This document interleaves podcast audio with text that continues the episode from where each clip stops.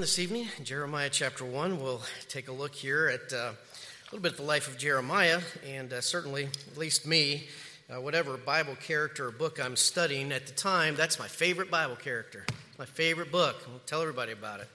So I was reading Jeremiah, and I got slowed down uh, with so many interesting, uh, notable things in the book of Jeremiah, so many memorable things, things we've been taught, a lot of a lot of illustrations, a lot of object lessons in the book of Jeremiah. I think the Lord had him teach those object lessons partly because he had him live through those object lessons himself. Uh, but um, talk about a couple people that played their small part in God's big plan. And uh, that's for us this evening, our part in God's uh, big plan. Jeremiah uh, certainly was one man that uh, fits that bill. And um, we'll look at another man, man at the end more recently that did the same thing. Let's pray. Heavenly Father, we thank you for this time together in your house. Lord, it's a blessing to think of the many uh, ladies that uh, were welcomed here on Friday evening. And uh, Lord, uh, we're had a great time of fellowship and good food. And then, Lord, heard from you, heard from your word. Thank you for Mrs. Smith, Lord, and her praying, and, and uh, I know her parents were praying for her as well. She spoke. We're grateful for them. We ask, Lord, that there would be continued fruit. Great to see even here this evening some guests that we had Friday night that are back today and tonight as well. Pray for the follow up from that. Lord, as we head into the spring with our uh, preaching conference and our spring push, great opportunities, Lord, to serve you. And uh, we pray, Lord, as um, these things go out, Lord, that everyone here, all of us, would find our small part and, and be a part of your big plan in that. We ask God you bless our time here in your word this evening. In Jesus' name we pray. Amen. Well, in the book of Jeremiah here, the first chapter starts off with him getting the call from God, and he was uh, not interested in that call at first. He got a call, and um, he had an excuse. And then the Lord came back and gave him some reasons why he, he would be sufficient for Jeremiah to be a prophet. But if you look there at verse 5, at the end of the verse here, God says to Jeremiah, I ordained thee a prophet. Actually, before he was um, delivered in the womb, he said, I, have ordained you to be a prophet. What Jeremiah hears is most likely, they're guessing, people guess, you know, uh, what did uh, Brother Schwank, you say the scholars uh, guess that Jeremiah is probably about 17 years old here. So I don't know that the idea of being a prophet for a 17 year old was super appealing. 17 year old, and now you're going to be a prophet. Uh, 66 years before Jeremiah was the prophet Isaiah. We don't know for certain from Scripture how Isaiah died, but uh, historical uh, sources point to Isaiah being the one spoken of in Hebrews 11:37 when it's speaking of some of the great men of faith in the past and how they passed away and how that uh, among them there were those that were sawn in sunder. So historical tradition tells us that Isaiah faced a terrible death. He was literally cut in two with a wooden saw. I think if that is the case, that's probably fresh on Jeremiah's mind that Isaiah was a prophet, and now God says to this 17 year old, and, and I've, I've chosen you to be a prophet. How about it, Jeremiah? Jeremiah's like, um, let me see here, verse 6. Um, I can't speak. Is that enough? Does that get me out? Not a prophet. No, I know what happens to those guys. They, they, they never make the top 10 most popular list on anything. I can't speak. Lord said in verse 7 Say not, I am a child, for thou shalt go to all that I shall send thee, and whatsoever I command thee, thou shalt speak. The Lord gave him a reassurance in this difficult task that he would be with him. Furthermore, verse 9 the Lord said unto him, I have put my words in thy mouth. Verse 17, therefore, Gird up thy loins. He said, Jeremiah, I'm going to treat you like a man. I know you're a, you're a teenager, but I'm going to treat you like a man. I'm going to say, gird up your loins, get ready for the work. All right, step up here. And uh, along with this, verse 17, be not afraid of their faces. Go out with courage, go out with bravery, which is a mark of a man. Be not dismayed at their faces. And uh, he says in verse 18, I'm telling you here, you're going to be against the whole land, against the kings of Judah, against the princes thereof, against the priests thereof, against, against, against, against, against. But I am with you. Be not afraid of their faces. I am with you. Verse 19, Jeremiah, God says to him, They shall fight against thee, but they shall not prevail against thee, for I am with thee, saith the Lord, to deliver thee. What a great promise for this young man to go out. And uh, he was told what he would face. He was not dumb. He knew what happened to the prophets uh, historically here in Judah and in Israel, but he had, along with that, he has God's promise for courage and for protection and for God's special presence through all of this. And so the prophet's life was never easy, but Jeremiah happened to be dropped into the world in the midst of a time when God was working through his promise and his guarantee of judgment. That was Jeremiah's small place in God's big plan. God knew what was going on. God knew what had happened there in and around Jerusalem and judgment was on its way. And Jeremiah was born, and God said, You're my prophet for this time. Your small part, your small life, I have prepared for you in this bigger plan of mine. Jeremiah, I know what's going on in my plan. I just want to see you fulfill and be obedient to me in the midst of my bigger plan. Jeremiah did not create the problem, and frankly, by the end of Jeremiah's life, he did not see the problem corrected. He didn't see the people back into the land after the captivity. Furthermore, Jeremiah didn't even get to end his life in his native country. Jeremiah died in exile in Egypt, of all places, which in the Bible is known as the place or the, the, the, the symbolic country that represents sin. Yet that was God's plan in part, small part of his bigger plan was Jeremiah being faithful in that time, in that place, doing what God had commanded him to do. Turn, if you would, to Jeremiah chapter 29 and verse 11. We're going to work our way through several parts of the book of Jeremiah, but some call Jeremiah 29 11 the key verse in all of this entire book. Because here in this time of final judgment, and you know, sometimes stories end with judgment. And that's going to be the case here with Jerusalem uh, for, for these next uh, several uh, years, this judgment and exile. But even in the midst of that, the Lord opens up his thoughts to his disobedient people, even though they were on the road to judgment. Look at verse 20, uh, verse 11, Jeremiah 29. For I know the thoughts that I think toward you, saith the Lord thoughts of peace and not of evil, to give you an expected end. Then shall ye call upon me, and ye shall go and pray unto me, and I will hearken unto you.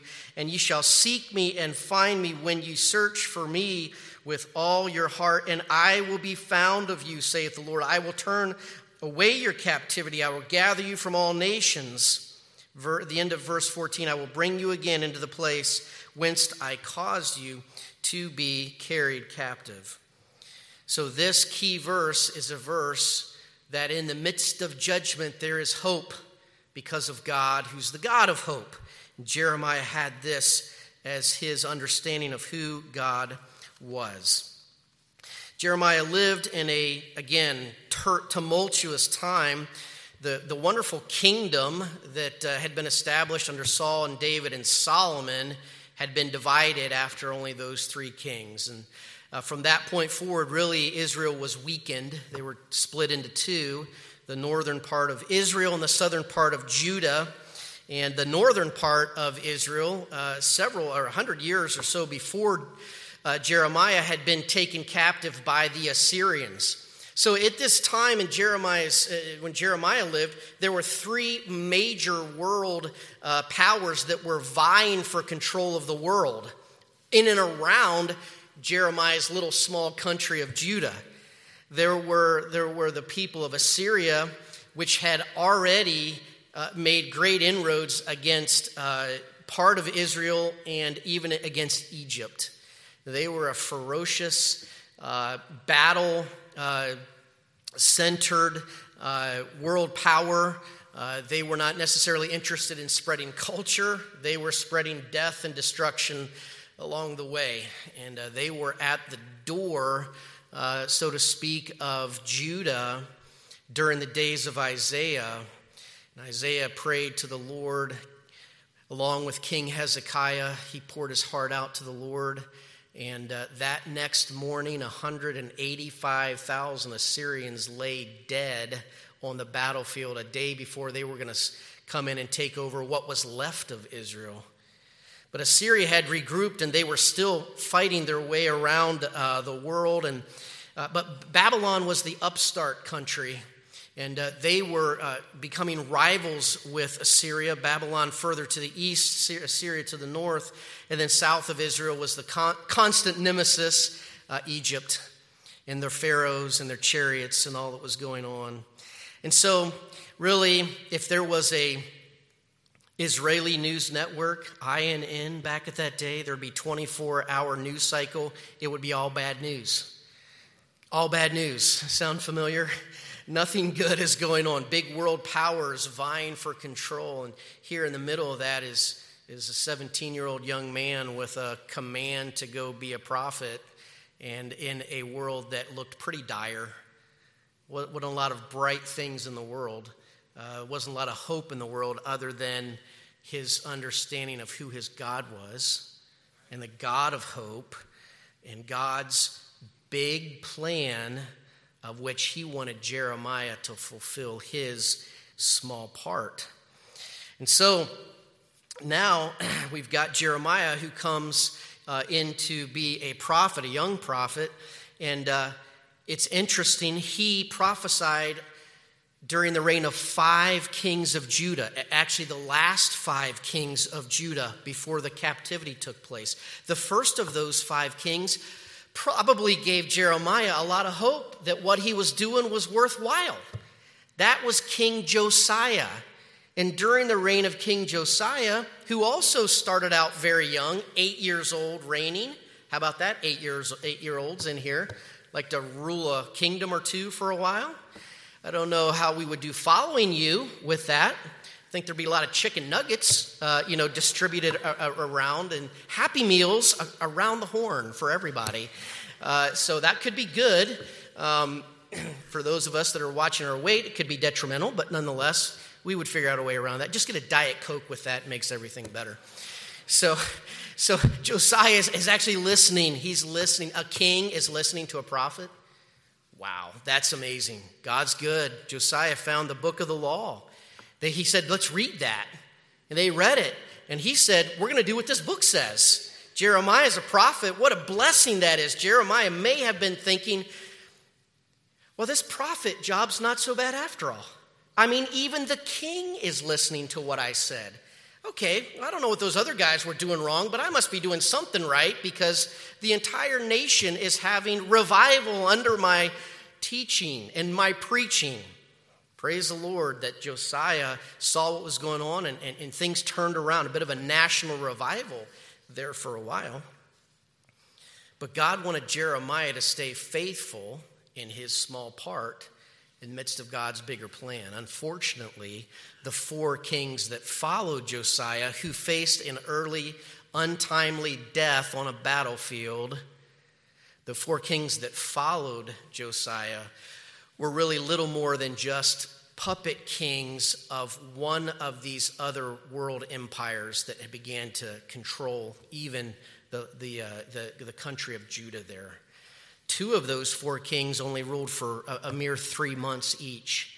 And the ones that ruled a little bit longer than that, about a decade each, immediately when they got control, reversed all of those revival, uh, uh, uh, the, the, the, revival spirit of Josiah, they reversed that and, and actually brought back in the idols into the temple of God and reinstituted idol worship and giving tribute to these foreign countries. And I can't help but think that Josiah or uh, Jeremiah might have been thinking, what's going on now? See what's, what, what's, what's, wrong with, what's, what's wrong with me? I've got the same message, and now this same message is being rejected, and not only being rejected, his message, but uh, he was facing a growing amount of persecution and trials and troubles because of his message. Somewhere along the line, there, Jeremiah, I believe, felt like getting out of his small part of God's bigger plan.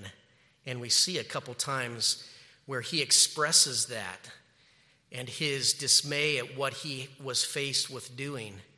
Things were good, now things were difficult. Jeremiah's personal life, what about him himself? Well, he was born into a family of priests in a small town just about three miles away from Jerusalem. And uh, he prophesied, a prophet for 40 years.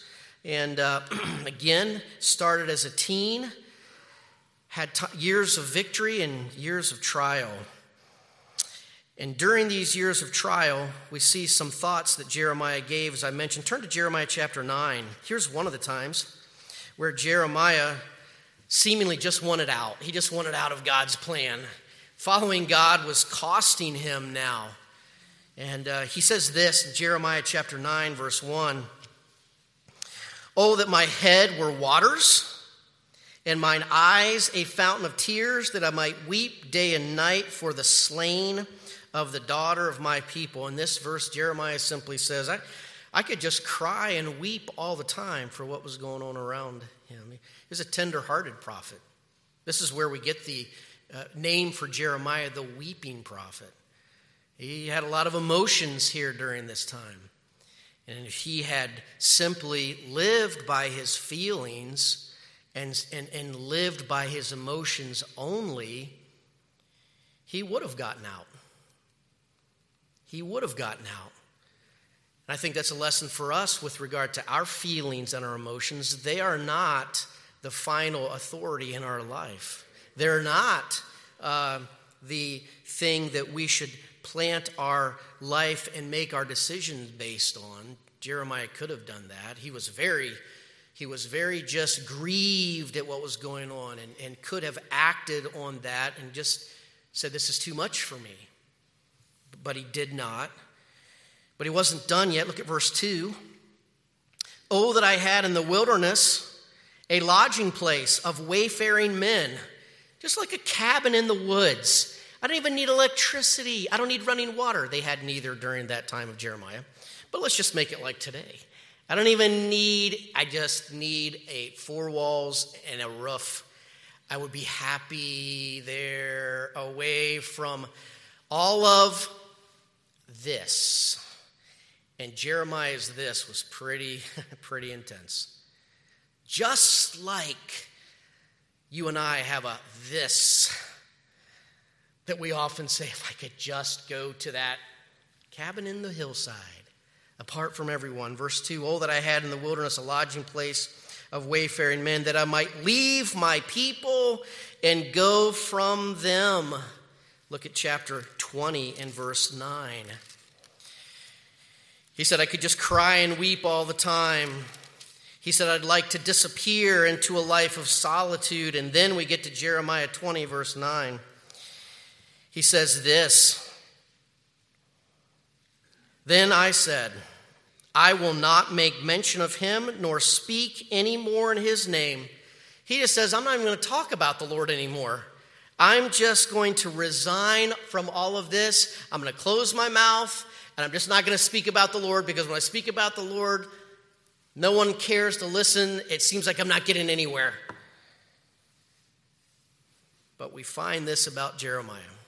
Though he had all of these things that he could have let him step out of God's small plan for his life, which was a part of God's bigger plan of which he was a small part of, he did not step away to that place out in the wilderness for wayfaring men. He did not let his emotions dictate his next step away from the Lord. And he did not just keep his mouth shut because he could not. He could not do that. Look at verse 9, the rest of that, Jeremiah 20, verse 9. But his word was in mine heart as a burning fire, shut up in my bones, and I was weary with forbearing, and I could not stay, or I could not stop. I could not leave God's plan. I could not. I tried. I would be more miserable, Jeremiah said, in that cabin in the woods by myself than I would speaking God's word and facing the trials and the difficulties that came along with it. In the end, he knew that that place away from everybody would be more miserable than had he stayed faithful in the fight and in the battle. And he did and we have Jeremiah to look to as a man that was faithful to the very end of his life. And we have 40 years worth of prophecies. We have a 52 chapter book filled with God's word through the mouth of Jeremiah. Had Jeremiah said, uh, The cabin for me, think of some of the great things that we would not even be speaking of today. We wouldn't have Jeremiah 33 3. Call unto me, and I will answer thee and show thee great and mighty things thou knowest not. Wouldn't have that prayer promise. Wouldn't have that promise from God. Wouldn't have the truth of the heart is desperately wicked, and who can know it? Wouldn't have that. We wouldn't have these wonderful truths about the God of hope in the midst of trial. We wouldn't have the example of a man who faced imprisonment and, and trial and yet came through faithfully. We wouldn't have that. It's because God's words were burned deep within his heart, and he could not help but speak those words. I could not stay, he says. Chapter 11, Jeremiah chapter 11, after several years of preaching, after several years of preaching, Jeremiah's family turned against him and even plotted to kill him. Look at chapter 11, verse 21. Therefore, thus saith the Lord of the men of Anathoth, that's the little town Jeremiah was from, that seek thy life. This is a little town, and the men of that town are seeking his life. This isn't a big place. He knew these people, they knew him. Saying, Prophesy not in the name of the Lord, that thou die not by our hand. Therefore, thus saith the Lord of hosts Behold, I will punish them. The young men shall die by the sword, their sons and daughters shall die by famine. There shall be no remnant of them, for I will bring evil upon the men of your hometown, we could say, Anathoth, even the year of their visitation. Look at chapter 12, verse 6. For even thy brethren, brothers, the house and the house of thy father, this is his family, even they have dealt treacherously with thee. Yea, they have called a multitude after thee. Believe them not, though they speak fair words unto thee. He's forewarned by the Lord that his own family is plotting against him, and they're going to try to deceive him with these fair or deceitful words. He said there's a plan, there's a scheme there to trap you, uh, to stop you over the years, Jeremiah chapter 20, look at chapter 20, verse 1. Over the years, here's some things that happened to this man, Jeremiah. Jeremiah chapter 20, verse 1.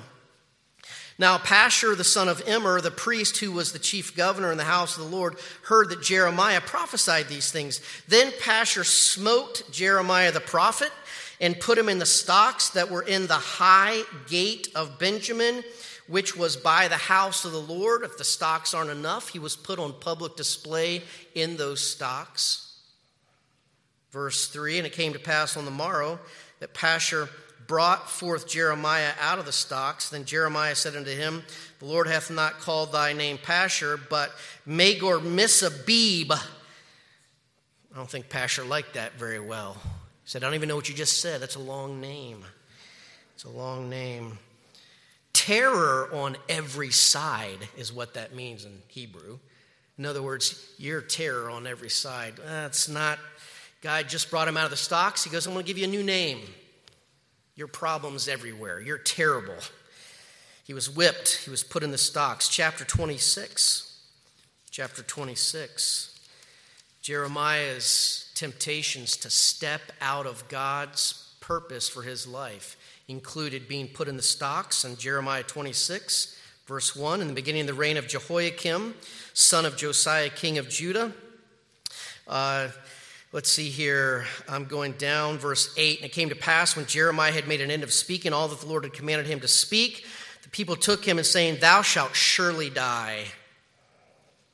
Thou shalt surely die. He's attacked in this passage by a mob. He's threatened in Jeremiah 36 by the king, and he faces public insults and ridicule in Jeremiah 28. Zedekiah, the puppet king, the last king of Judah, comes to power. He has Jeremiah arrested, beaten, accused of treason, thrown in jail, taken up out of jail, because in jail he could survive and they threw Jeremiah into a cistern, at the bottom of which was soft mud, and Jeremiah sunk with the idea behind that being that he would sink into that cistern and his body would be enveloped in that mud. He would die and they would be done with him and they wouldn't have to deal with his body.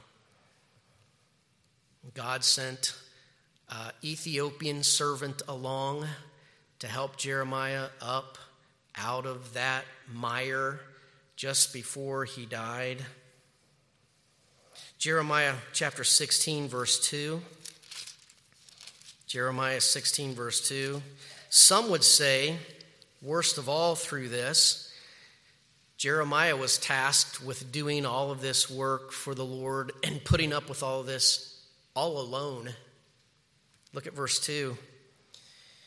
Verse 1 says, The word of the Lord came unto me, saying, Verse 2, Thou shalt not take thee a wife, neither shalt thou have sons or daughters in this place.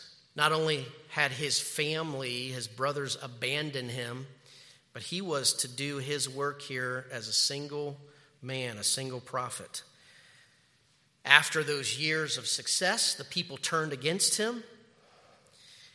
He felt alone, knowing these horrors that were coming for the land of Judah. What did Jeremiah do? He spent 40 years in God's small plan for his life, fulfilling God's bigger plan for all of the ages. He condemned false worship. He warned about a coming foe. He urged people to be right on the inside create a clean heart inside of them, not just these outward reforms only. He saw a lot of people that apparently did that under Josiah. They did come to these uh, the, the, temple. They got the temple cleaned up, and but in the end, I think Jeremiah saw through that and said, "You know, that's a lot of outward cleaning. It's a lot of stuff on the surface. It didn't last. How about how about getting right deep within your heart, your soul, and making that real? That's going to last." Urged the people to true repentance, inner spirit, right actions, rather than just some go through the motions religion that they had been doing. Well, Zedekiah is put on the throne of Judah.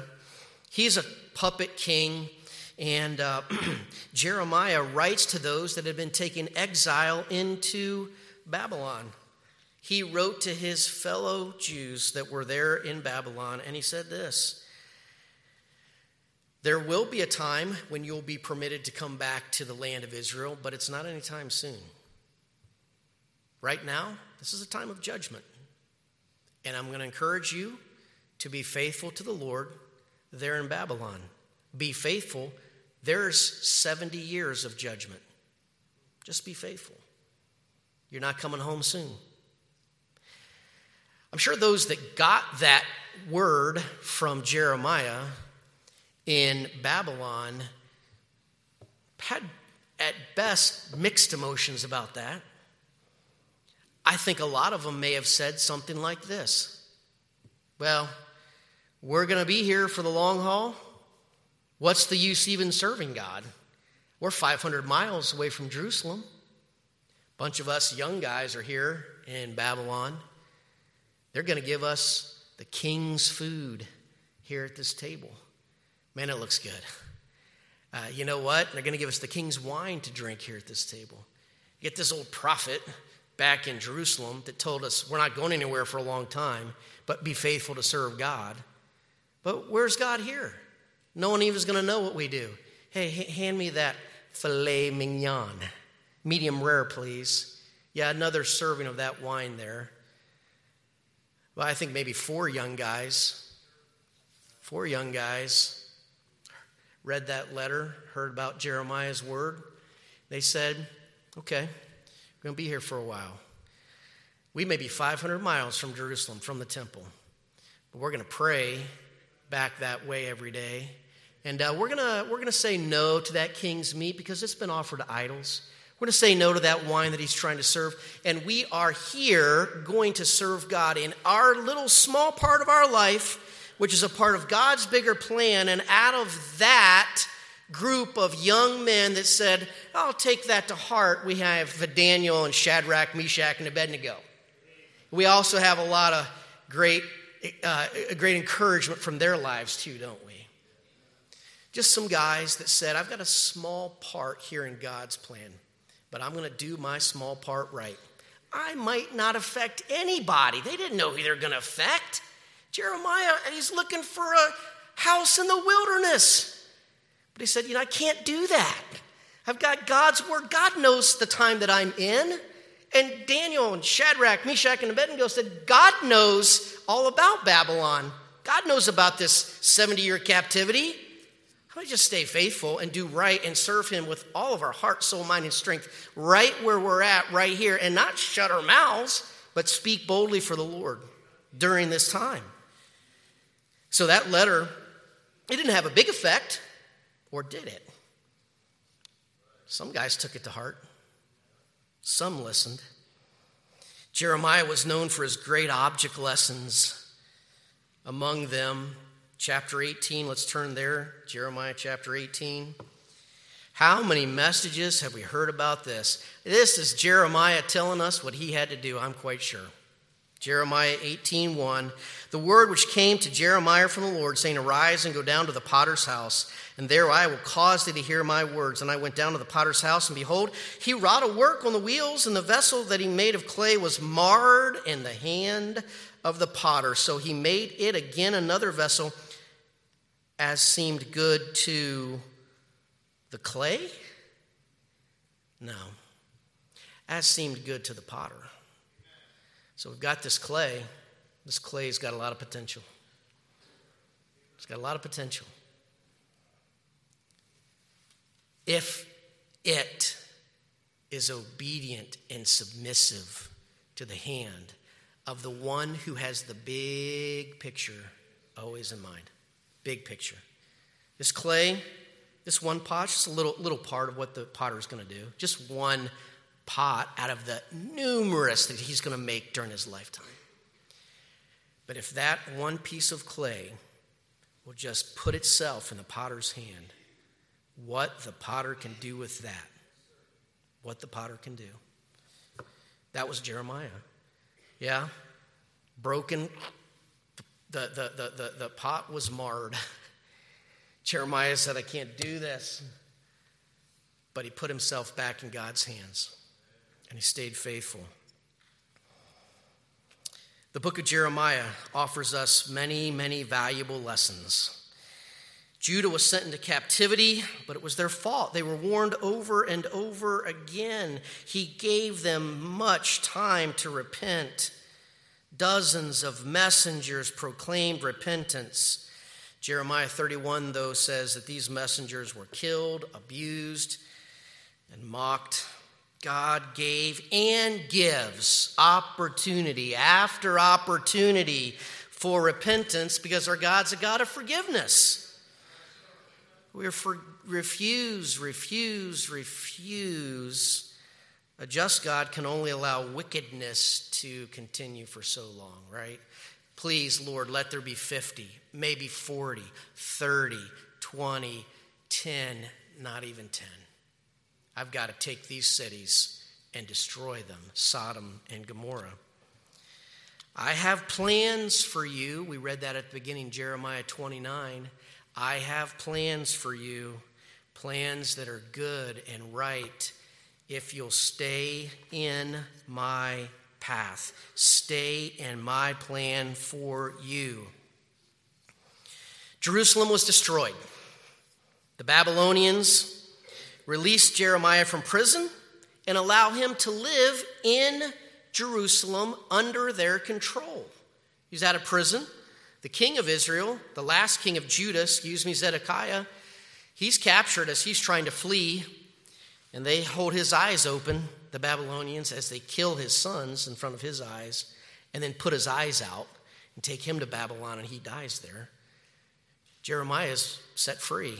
He's able to go in and around the city. It's been destroyed, the temple's been torn down. He's there for a little bit. Soon, those Jews that are left there turn on him again. And in the end, he gets sent down to Egypt. And again, tradition tells us that he was actually killed in Egypt, not by the Egyptians, but by the hand of his fellow countrymen who just had finally had enough of his prophesying. Jeremiah's life, tumultuous, trial, difficult, and probably same could be said for his death.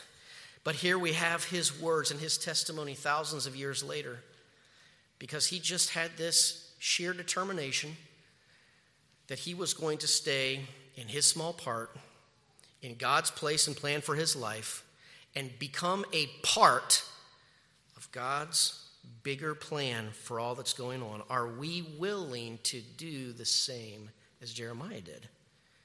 Call unto me, and I will answer thee and show thee great and mighty things. Great and mighty things, which you already know about, right? Because you're omnipotent. No, which you know not.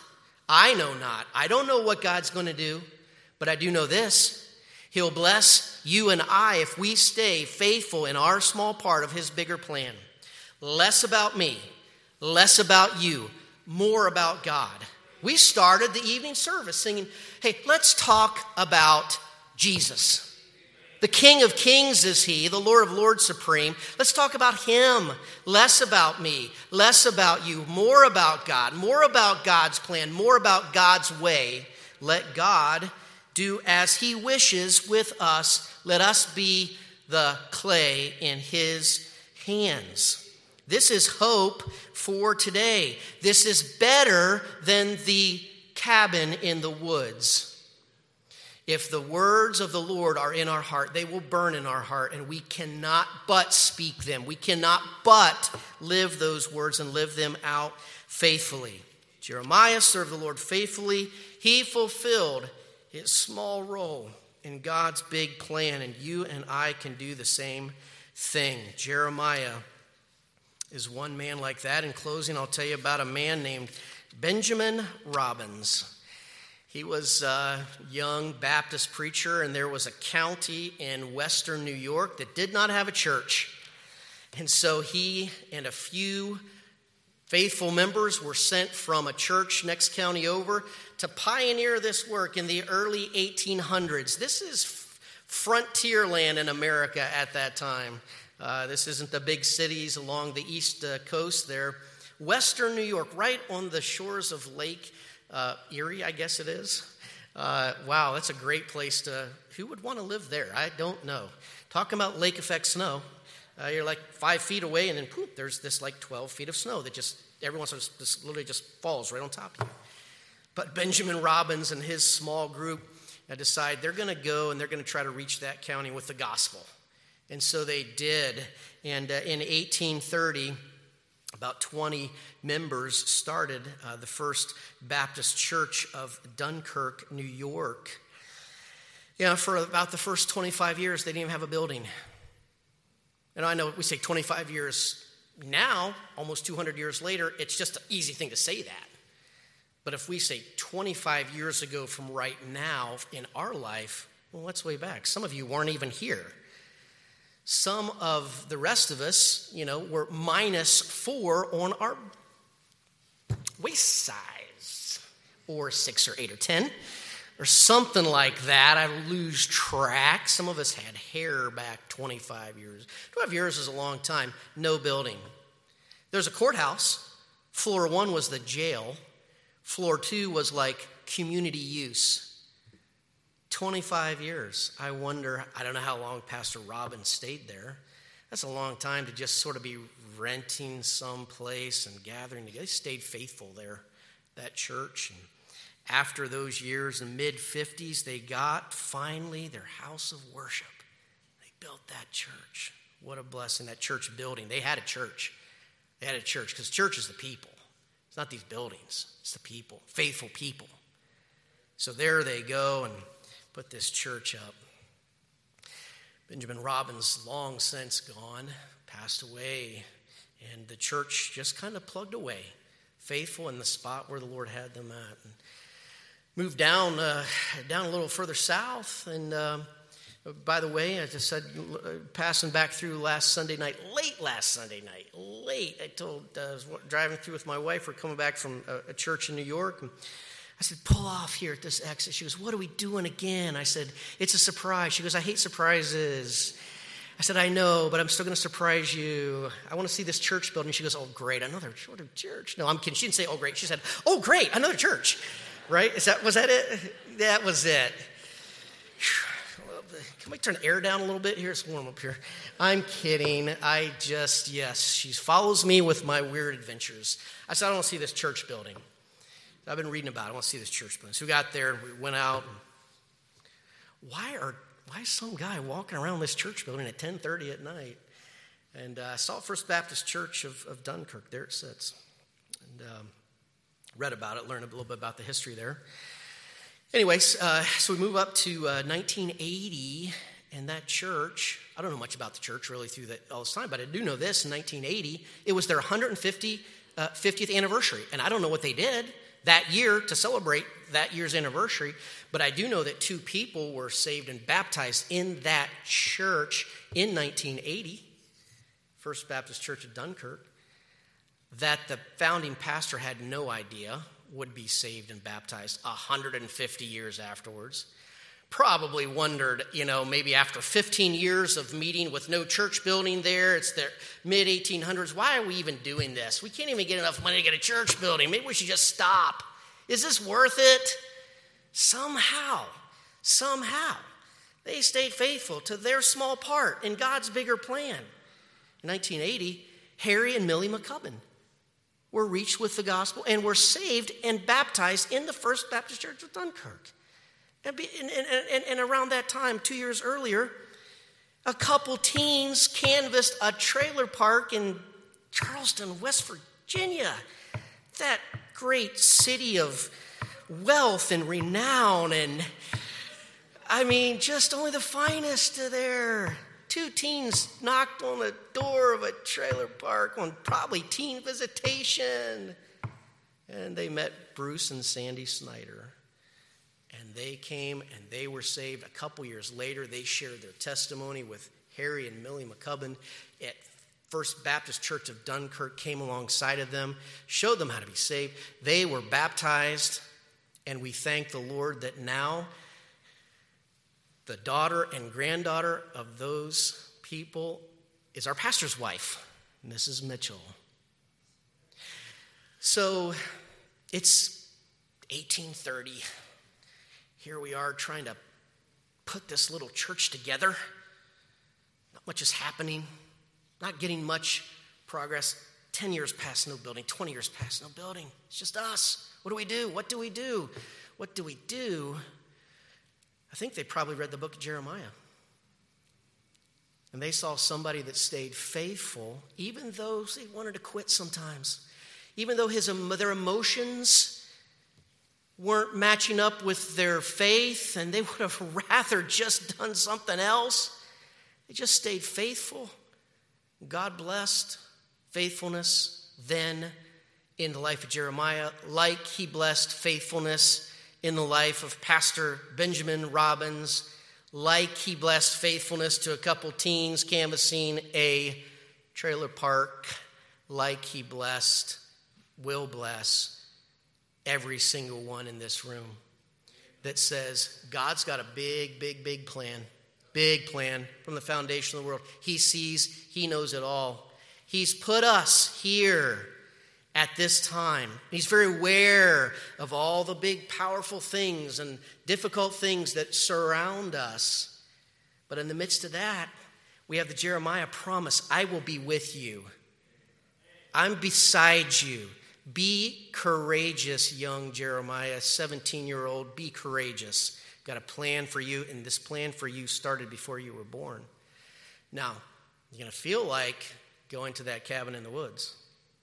Don't do it. Because that word that I've given is powerful. It's like a hammer. It's going to break the stoutest will. It's going to accomplish my will if you will deliver it faithfully. Even those men that are taken off into Babylon, write them a letter. Tell them to stay faithful. There'll be a Daniel that'll listen. There'll be a Shadrach, a Meshach, and Abednego that'll stand up when everyone else bows down. There'll be someone that will listen. And you know, might be a couple hundred years before you hear about it. Uh, you know what? You're not going to live a couple hundred years, which means what? You're never going to know. But we have God's promise. If we stay faithful, so will He. If we stay faithful, God's work can be done by us in our small little part of God's bigger plan. Jeremiah stayed faithful, so can we. Heavenly Father, we thank you for this.